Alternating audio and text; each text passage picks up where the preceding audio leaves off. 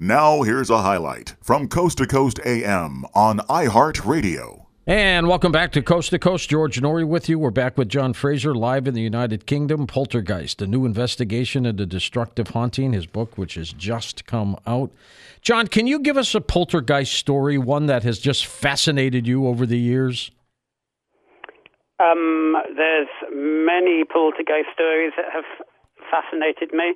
Probably the one I'm best able to discuss about is one I've looked into in quite a lot of depth, which is a place called The Cage, which is prison in St. Osyth, Essex. Now, this is a strange case indeed. It's actually...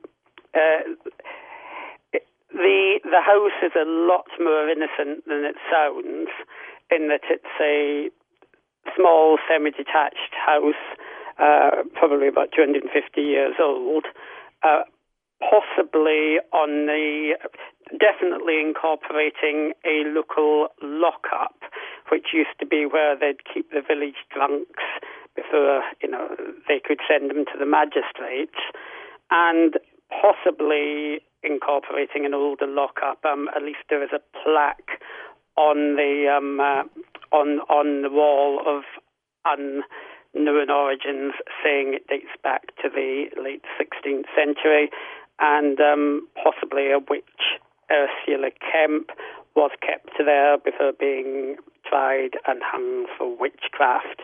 Now, Ursula Kemp definitely exists. The rest are probably possibles. But a lady called Vanessa Mitchell moved into there, and along with some friends initially, and a lot of strange things started to happen. Doors used to slam shut without any reason. At one point, a pool of blood was found in the floor, and a Coke can flew across the room. Various of the residents got pushed. Various of their friends were witnesses as well. Once her friends moved out, she decided she could no longer stay there, left the house and opened it up for paranormal investigation. And at one point gave me and a colleague of mine, Rosie O'Carroll from the Ghost Club, basically carte blanche to not primarily to investigate the place in the conventional sense, because a lot of people have done that, but to interview all the witnesses, both from the original events and the subsequent paranormal investigation teams that had been there. And what we found is a lot of people had seen and experienced a lot of similar things in the same place. There was a particular door that would bang, not just creak, but bang with considerable strength. There was various people that had been pushed down the stairs. There was at least 5 cases of poltergeist scratchings or markings when, a scratch would suddenly appear on your arms or legs. And it was actually this combination of witness testimony that I actually found a lot more interesting, because it's one thing, for example, the Amityville Horror. Right. You're totally down to the family and what they saw or what they didn't see. But in a case like The Cage, you've got literally dozens of witnesses all having similar experiences. And all pretty credible, I assume, right? And all pretty credible. It included a TV producer who was there in his personal capacity, not to produce a TV program, just because he was interested. He actually claimed, I think, to feel total depression whilst in the place. There's people that have broken down there, literally, and asked to be taken home from 60 miles away and had to be picked up in the middle of a sort of investigation. There's a Scandinavian paranormal investigator who went there and basically broke down in tears. Now, we have to obviously correlate there is a certain psychological factor of staying in a, inverted commas, haunted house. But this seems to go over and above that, that there seems to be some kind of atmosphere there that triggers some kind of very unusual experiences. And would you say that poltergeist cases are where you do not see the poltergeist or the ghost, the apparition, or do you? Not at all. There seems to be lots of little boxes of paranormal phenomena. You were talking to your UFO expert earlier on, and so on, and psychics, witchcraft, occultism, ghosts, poltergeists. I tend to think it's one big box. As an example, colleagues of mine in the Society for Psychical Research had a book out called Poltergeists.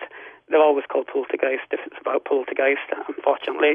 Right. But their book actually was encyclopedic. They took 500 cases from history and found that in at least 30% of the cases, there was also visual phenomena, more like hauntings, and in primarily a separate 30%, there was also audio phenomena like ghostly voices.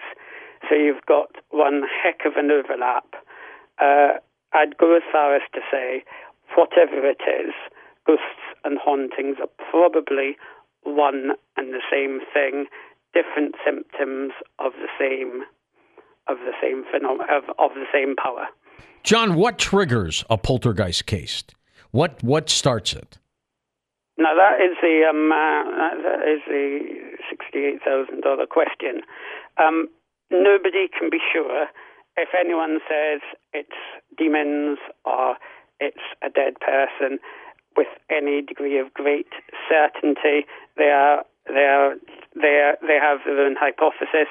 I tend to think it's probably something within us. Nearly all poltergeist cases have a stress factor that seems to trigger it off. Now, it could be a death in the family, which obviously feeds into the afterlife theory quite well. It could be adolescence, which, if you remember, was quite a stressful time. It's a few years since I've had that, but yes, I remember that well. It could even be a house move, which is, I think, down as the top 5 stress factors in most surveys.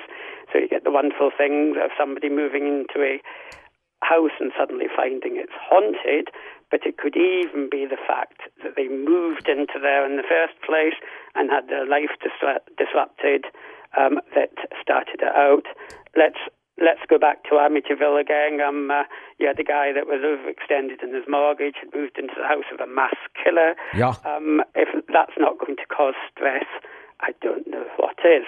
So I think that's a trigger thing. I tend to think, and only think, that there's that it's quite possibly powers within us that actually cause the phenomena to happen.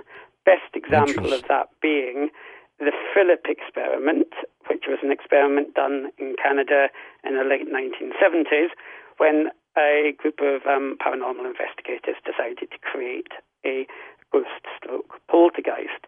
They invented this fictitious character, never existed, called Philip the Cavalier.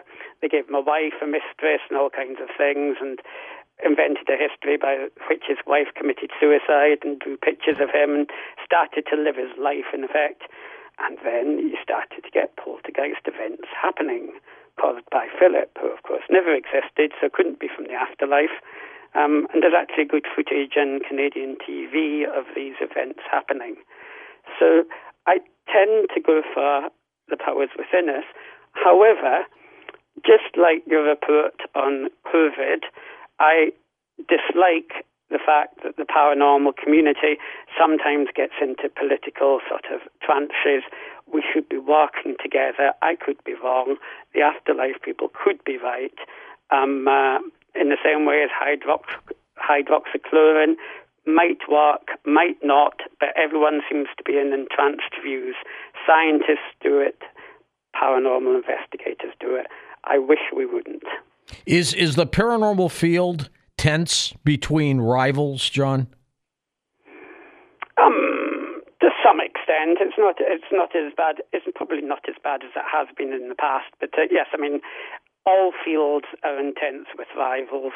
Science is very intense with rivals, and yes, there is a certain amount of for your listeners that have seen Monty Python and the Monty Python, The Life of Brian, there is a certain amount of the Judeans People's Front and the People's Front of Judea, people, different groups that should be working for the same things, but are actually criticizing each other and so on. Hollywood, of course, has done an amazing job depicting vampires. How close is that to reality? Well, when Bram Stoker wrote Dracula, he'd never been to Transylvania. He chose a totally fictitious depiction of vampires, and he even chose a place called the Borgo Pass, which he has a mountainous, which is actually very, very pretty and hilly. I've been there. So it started on a work of fiction, and it's extended from a work of fiction. The Romanian Strigoi, which is a Romanian vampire, is far less romantic looking when depicted. It looks a bit like a sort of wild animal. So it's not based on any real-life vampire folklore at all. Listen to more Coast to Coast AM every weeknight at 1 a.m. Eastern, and go to coasttocoastam.com for more.